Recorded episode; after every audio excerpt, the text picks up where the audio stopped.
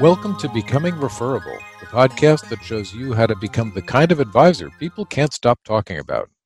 I'm Steve Wershing. On this episode, we talk about the importance of gathering client feedback uh, even now while things are in turmoil and the markets can be volatile. You know, during these times, it's easy to put aside projects like getting client feedback because you are busy following up with clients or because you're busy taking care of some of their special needs.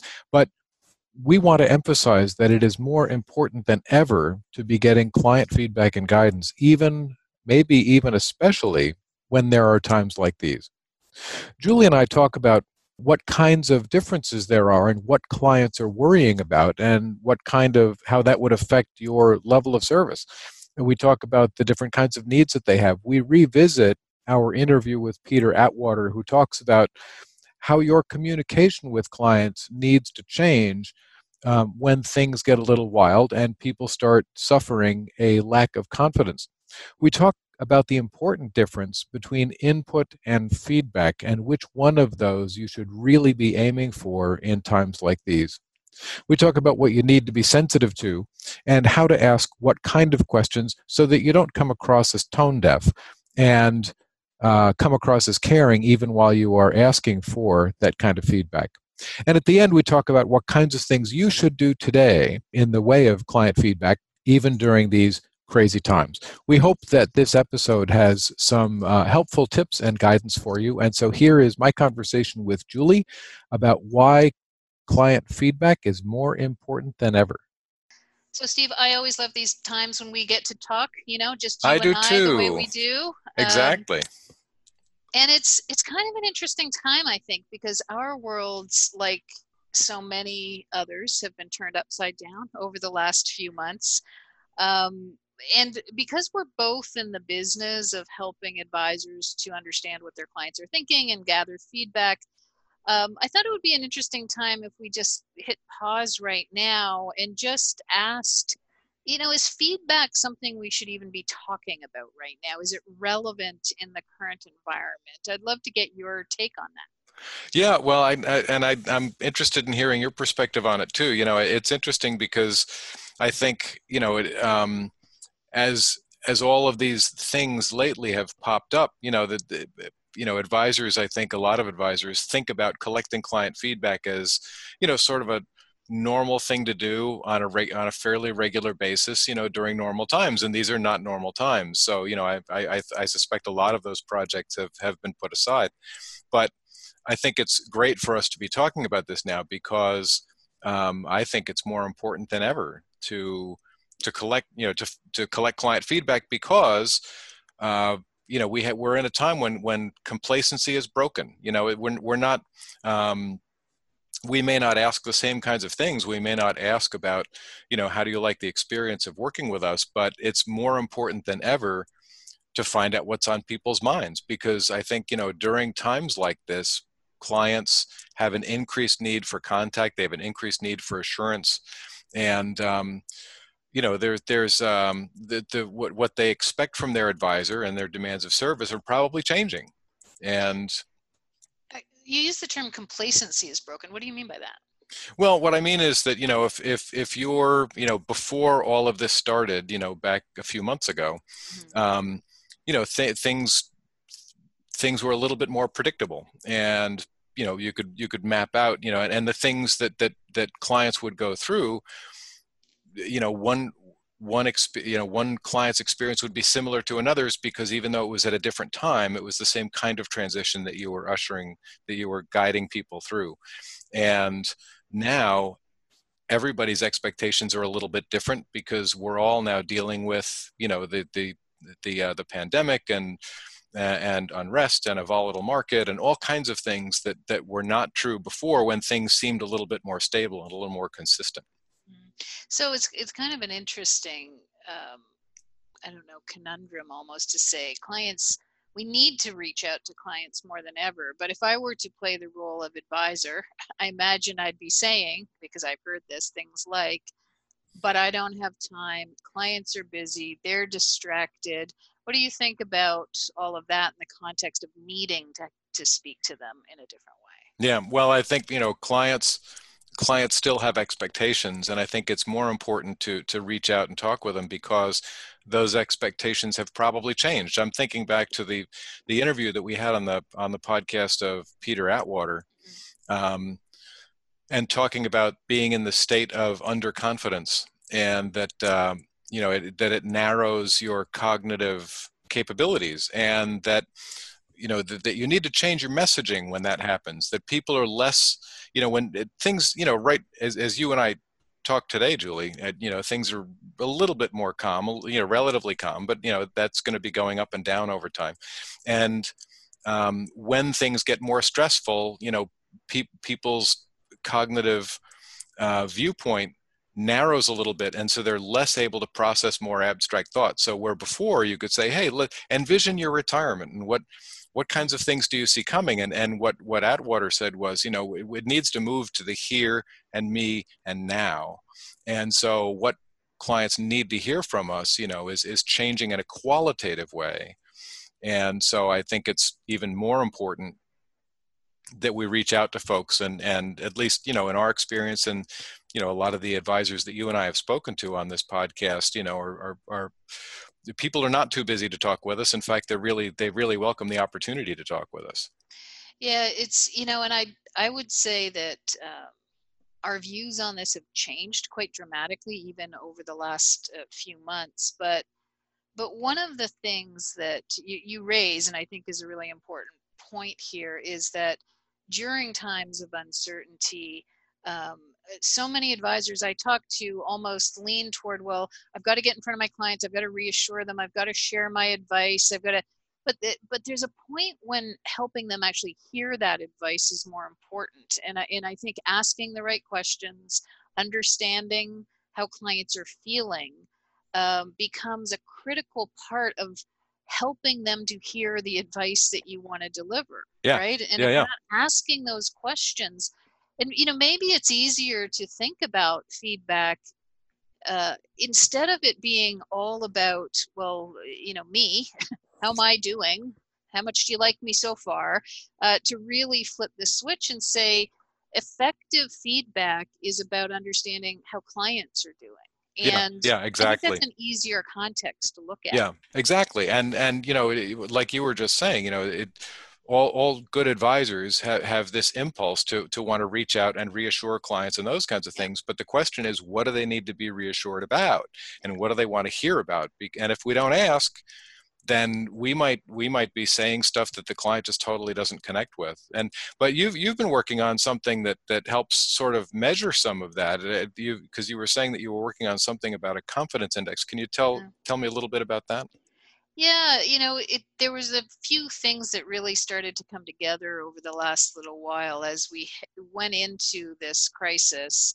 It became quite apparent to us, at least, that we needed to find a way to understand how clients were feeling, that that became the primary goal of this feedback process. And, and then at the same time, we did our industry research. And for me, the results were incredibly compelling around this idea of what we call self-confidence. So it's really uh, not so much confidence in what's happening out there, but do I feel secure? Do I feel in control? Do I have a clear plan? Am I confident? All of the things that I would argue advisors can actually impact in a, in a really positive way.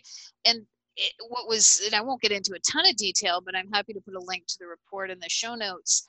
What was really interesting to me is when we measured confidence and we created this index, um, the impact on the business was outstanding. I mean, the higher the level of confidence, the, you know, uh, we saw net promoter score increasing sometimes fifty percent. We saw satisfaction increasing, loyalty increasing, like really significant. And that, that caused us in a way to say, hmm, okay, advisors need to understand where their clients are on these, yeah. on yeah, these yeah. concepts, and, and we need to help give them a way to, to measure that so that they can have better conversations with their yeah. clients. Yeah, I, I, you know, thinking back to the the Atwater interview that we were talking mm-hmm. about, you know, it's like when when when when people's confidence level changes, and we're we're talking about, you know, changing two or three levels on Maslow's hierarchy all at once. Right. Yep. And so, yeah, the, the questions have to change. And I, I could see where, you know, what I could see the sense in what you're finding is that, you know, if you're if you speak about the right things to people, that you can help increase that confidence, and and that that has a huge effect on on how people feel about. Uh, about their relationship with their advisor and, and the work that they do. Um, but let me ask you this. Um, you know, we we know that things have changed significantly uh, over the past few months, and, and I'm, we're all kind of tired of saying the word unprecedented. But do you think, um, do you think that, uh, you know, what, what we're what we're looking at reflects um, just something that's that's happening now, like a, a, a an unusual point in time, or do you think that that that things are are, are changing longer term? Well, I think they're. I do think they're changing longer term. You know, we've talked a lot about leadership over the last couple of months, but that's not new, right? That's true. Advisors yeah. have always needed to be leaders, sure. and And I would say that the, the last few months has accelerated the need to connect to clients, accelerated the need to have a mechanism to understand how they're feeling. And I know that we have, uh, we've been looking at feedback and at experience and saying, we, you know, we think some things are just going to change. I won't even say permanently, because I've lost all sense of what permanent even means. Or I would have said sure. something different to you in January. Yeah, yeah.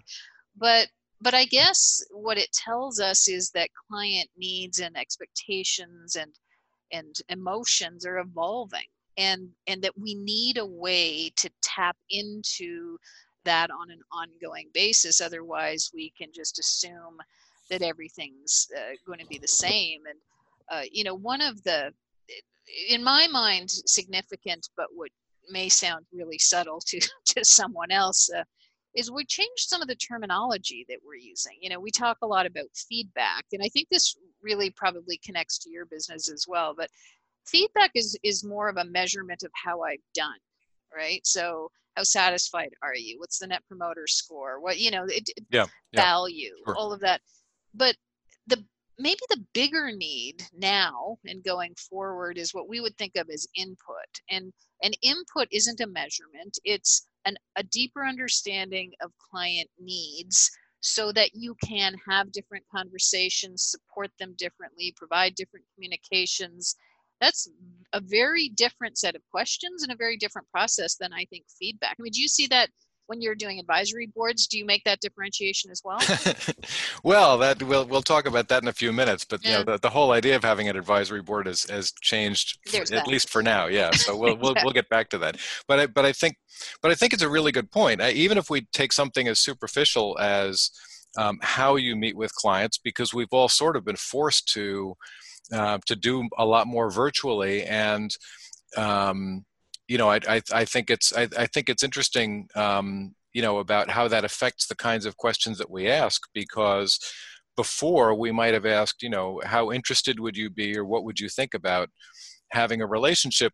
You know, how would, how would, what would you think about meeting virtually as opposed to in person? Yeah. And, and, you know, at least for the baby boomers who are retiring, it was overwhelmingly, oh yeah, well, we might be able to do a virtual thing once in a while, but it's never going to take the place of an in-person meeting. And now, of course, that's the only way you can, well, up until recently, it was the only way you could meet with your advisor. Mm-hmm. And now that they've done it, we're finding that, you know, a lot of people are a lot more open to it than they used to be. You know, when, now that they've done it once or twice, they say, "Oh, well, this is this isn't so bad. This is pretty good." And so it's, you know, even yeah, right, right up, right up in, in you know, alongside the word unprecedented. You know, we're we're hearing all about the new normal, yes. and you know, and, and and of course, I think the point that we're making is that the new norm, the, the, the normal is always changing. I mean, even that whole term, the new normal, didn't Bill Gross coin that like ten or fifteen years ago? That's right. It's like, oh, it's, yeah, exactly. Right. So, um, so I think it's, so I think, uh, I think that it's, it's a really interesting point that you make about, you know, there's a difference between asking, how am I doing, and asking, how should we do it? Um, yeah. And, you know, you could argue that, uh, you know, it, it's not always a good idea to ask for feedback, you know, on, right. on in the third week of March or the, you know, last right. week in March. How are we doing? Yeah, right, How exactly. we doing? Yeah. yeah. But isn't it always a good idea to ask for input? I mean, how yeah. can that be a bad thing? Well, that, well, that's it. You know, and, and so, you know, when, during that, at the end of March, beginning of April, you know, we, we obviously we were not asking about, you know, well, how satisfied are you with the relationship you have with your advisor? But, but we, you know, but, but we were out there saying, you know, what's on your mind? What's keeping you up yep. at night? What's the biggest concern you have? And that's input. That's not feedback. So exactly I think right. it's a really good point about, yeah. you know, about being sophisticated in how you're asking stuff. And, you know, especially because, you know, there is that risk of if, if you, if you don't pay attention to what's going on, if you're not sensitive to what the clients are concerned about, then when you do, if you ask for feedback at a time when you should be asking for input, you come across as tone deaf. I mean, you come across as really disengaged, right? Yeah. And, and, and not in touch with what's going on. So you, you, for example, right now, you would not want to ask, Um, you know, what's what's your relative satisfaction about the um, you know, about the relationship that we have, but you know, you you would want to ask about, you know, we've been interacting in a different way over the past couple of months, and what about that has been helpful to you, and what about that do you still struggle with, and you know, getting that kind of input as opposed to feedback, so that you know, so you you you can let people know you're still in touch with what they're concerned about, and get useful data that you can use to. Uh, to co- constantly adapt your client experience. Mm-hmm. And I'd say it's it's changed a lot. I mean, we, I, I think we evolve weekly in our view. And look, there was a time I came out, the hardest day of my life, and said, don't gather feedback right now. And because I, I honestly considered it the wrong thing to do. And then it evolved more into, but here are some questions. Mm-hmm. And And what's interesting now is we're sort of heading into the summer. Um, I'd say the comfort level has increased dramatically in terms of, of not, yeah, I mean, still asking questions that are different, still acknowledging a difference, but even with saying, well, you know, how am I doing in meeting your needs? Because yeah. I think it's, it's, it, it is different now. And, and we've got to keep our finger on that change. Yeah, so I'm really interested. Can you tell tell us a little bit about, so how, when when it comes to a client survey, um, what what kinds of things um, you know are are good ideas to be putting on those now that that might be different from how we did it last year? There's some you know there's some subtle changes and some not so subtle changes. Um, one of the really subtle changes I think is. To, and that maybe this is beyond feedback, but I think that the language that we use to position things has changed. You know, it it's le- a bit, I find conversations a little less formal, a little more open, a little more vulnerable.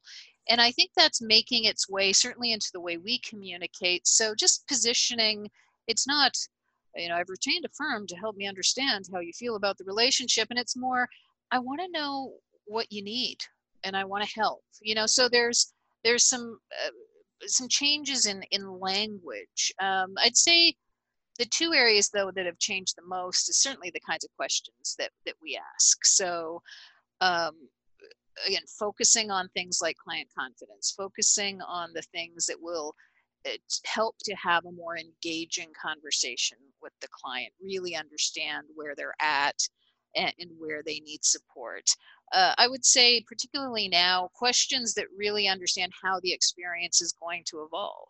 Um, you know, we've had, like you said, we've had a chance to, to look at web meetings now. So is that something that they foresee going forward? Are they more comfortable or, in fact, looking for more digital connection? Uh, we're asking more about social media because I think everybody's connecting differently now. Mm-hmm. So, so I think we want to get a really good handle, not assume things are just going to go back to normal, the what normal, right. the uh, old normal, know, such yeah, as right. a, well, not the new normal, um, uh, and and really try to say what's what's changed and what's going to change going forward. So that does impact a lot. Um, the other area I'd say is, I mean, this is part and parcel, but really going beyond the financial. I mean, we saw in our research the importance of, or the interest in non-financial topics and education and communication. So we're definitely recommending uh, assessing interest in learning about things that are more, you know, whether it's health and wellness or stress or second careers or, or what have you, but gathering uh, better information on what clients really need right now so that you can support them in a more meaningful way. And, and, and it turns out that the non-financial topics right now are really the, the most critical parts. Yeah. Um, and so, so yeah. It's, uh, when, when you, when you went, when you put something on a survey about, yeah. about client confidence, I'm assuming that you can't just put a question on there, you know, how confident do you feel? I'm, I'm yeah. assuming that there, there's, you know, is that like a, a, a few different questions that you put together into, into an assessment, or it is, how do you approach yeah. that? So we created an index based on four statements that we okay. drew from the research. So uh, those areas of security, control, confidence, and clarity. Uh, and it's a, it's basically a simple, equally weighted index based on how they respond to those questions. And and it just it gives you a sense if somebody's really low, if they're moderate, or if they're high. And and and, and whatever wherever they are, the goal is to close the gap. And that's yeah. that's where we. We see the, the interesting. So. And and then um, what what kinds of things might you ask of a non-financial uh, nature on a survey? Well, I think a lot of that's coming into it, just more the kinds of communications that are going to resonate, or, or the kinds of content, if, if an advisor is a content strategy. So, you know, what are the topics they want to know about? How do they want to learn about those things? Uh, Uh, are there other services, perhaps? You know, I mean, that, that only relates to some advisors, but I know, I'm sure we both know firms that have become really creative in trying to extend their offer. So assessing interest in in those sorts of things. Um, I mean, that's where we see the non-financial coming in. Uh, and it's not to say that the advisor is suddenly going to become an expert in all of those things. It's really just trying to understand what's on their mind, and if they can facilitate or curate some great content or education, then all the better.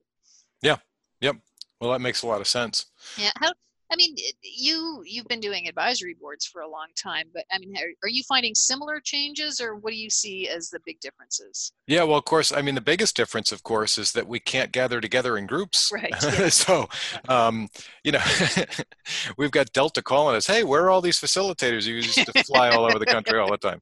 Um, so, I mean, that, you know, in the spring, um, you know, pretty much all of our in-person advisory boards got canceled because we, we physically could not get people together. Yeah. Um, so the big, so that's the biggest change. And we've been doing way more uh, virtual meetings, and, um, and, and uh, you know, the nature of the questions is changing in a way that's similar to how you describe, you know, that you would, the way that you handle it on, on surveys. Um, but also from our standpoint, you know, the, the other big thing is uh, that's changing is how we put the logistics together, because there are differences between having a live meeting and a virtual meeting. And so we've, we've given our facilitators, you know, that we've worked through um, how the differences in how you conduct a meeting virtually as opposed to in person. So for example, there are things like, um, you know, you can't have them as long. Right. Um, it, it's, uh, being on Zoom is great. You know, you and I are talking now, and it's nice yeah. to see you, and, and yeah. works great, but it's uh but it's a more draining experience than sitting down over a meal with a group of people. And so we've got to get rid of the meal. We've we've tried doing meals on Zoom. It's awkward, doesn't work, doesn't, doesn't work. It does not work. um uh but it's also, you know, trying to stay engaged when you're looking at the Brady Bunch in front of you, you know, with all the other people in the meeting. You know, it's it, it get that gets to be really taxing. So we've got to narrow it down. We've got to be, you know, we've got to get to the the heart of it a little bit more quickly. And you know, when we do advisory boards, we do uh we do a lot of, it's not it's not just talk. We we do specific kinds of exercises to help avoid some of the potential pitfalls of group dynamics. And so we've had to adapt those to an electronic environment, you know, so. So can you give me an example of that? Sure. So um, uh, one of the things that we always ask in a first advisory board meeting is, of all the things your advisor does for you, uh, what do you find most valuable? And that can be either a service they provide, or it can be how they do it, or it, you know, whatever you consider to be valuable, what would it be? Well, you know, in in in, in typical meeting dynamics, the, there's a challenge that the the first and the loudest tend to direct the conversation. Right. And we want to avoid that as best we can. So when we ask a question like that, um, you know, we do it with Post-it notes. And so everybody, so we say, you know, here's the question we'd like you to answer, put it on a Post-it note, You can give us as many Post-it notes as you want. You know, the, the, the, the, you know, the, the one rule is it can be one idea per Post-it. And then we collect all those and we put them up on the wall and we organize them by theme. So if it's service related, it goes into one cluster of Post-its. And if it's the, you know, the technical services they provide, it goes in a different cluster. And then we back away from it, we take a look at it, and we see what's got mo the most energy around it based on how many of the Post-its are gathered into that, into that theme. So, um, you know, th there are ways that we can, um, that we can do that uh, electronically. Uh, it's just different because you, you don't have the physical notes. And, you know, you, you, if you want to maintain that same kind of dynamic, which is to say, you're not sharing it in front of everybody from the get-go, Uh, but you're collecting them and then you're showing them in a group, you, you know, it's got to be done a little different way. So there are a lot of that kinds of thing, a lot, that kind of thing. And, and then, you know, developing relationships between the participants is a little yeah. different too. Um, because, you know, usually people get together and they mill around for a little bit before the meeting starts. And so they get right. to meet a couple other people. And, and so they, you know, an advisory board, the, the members of an advisory board develop relationships with each other. And that's actually one of the really cool outcomes of advisory boards long-term. So we have to figure out a different way to do that if we do it in the virtual environment. And, and are you asking similar types of questions, or has that changed as well? Well, some of that has changed too, right? Just yeah. like with, with the surveys, you know, we're, we're asking a lot more of kinds of things, what's on your mind. And as we've gone through these different, you know, as, as, as different things have popped up, what has your advisor done with you that has been most useful, and what has been most reassuring, and what kinds of things, you know, do you still worry about? And, you know, ask those kinds of questions to get, as you said, to get input on, how do we customize our service moving forward as, as, as circumstances change, as opposed to the how are we doing kind of questions. Right. Yeah. It's, it's, I've always thought there are, um, I mean, as we know, the, the surveys and advisory boards are very complementary often, because mm-hmm. one is individual and one is group, and you usually have very different objectives for, yep. for both of those things. Um, I imagine, so when we're doing surveys, for example, we're getting pretty deep and we're uncovering some personal information that's being used in a one-on-one conversation. Um, but presumably in a group, you can only go so far. So are there particular topics that you think are really well suited for that group environment? Um, what's really interesting about advisory boards is in how people pick up and respond to the suggestions of other board members. And we're frequently surprised uh, about how open people are willing to be. So a lot of these are, they, they, they, they are, you know, really personal topics, but once you've got a group dynamic going, it's interesting about how much people will share. Um, and they won't get into the specifics, of course, of their own financials and whatnot, mm-hmm. but, but they're, but, but people bring up, you know, like when we talk about estate planning, you know, one of the big questions is, um, how do you tell the next generation about your estate plan, and right. how do you prepare them for that, and how do you transmit your values? And, you know, people suggest different things. Some people, you know, say we want to talk about what we're concerned about and how, how we think they should handle it, but we shouldn't have any numbers in there. We don't really want to know. We don't want our kids to know how much we have. And then there are other people that said, no, it's all on the table. We put the statements right out there and show them all. Mm-hmm. And it gets, it gets, you know, real, um, it gets to be some really interesting conversations, and it's, and it's, and, and it's, you know, it's, uh, it's, it's okay. We, we make sure that it's okay in the group to say that, you know, you, you all can differ on your, on how you approach this. You know, we're not here to tell you, you know, how you should do it. We're just interested in hearing, you know, what you're most concerned about if we get into that kind of an area. So, um, I'm, I'm, I'm consistently, I mean, I'm not surprised anymore because I've been doing it long enough, but um, it's, it's really interesting what people are willing to share in a group. Um, you know, one, especially once they, if it's not your first meeting, but you know, that you have developed relationships with other people on the board. And right. I guess that is, I mean, I guess the fundamental difference being that when you're surveying, it is one-on-one. So you're able right. to personalize the conversation and the response.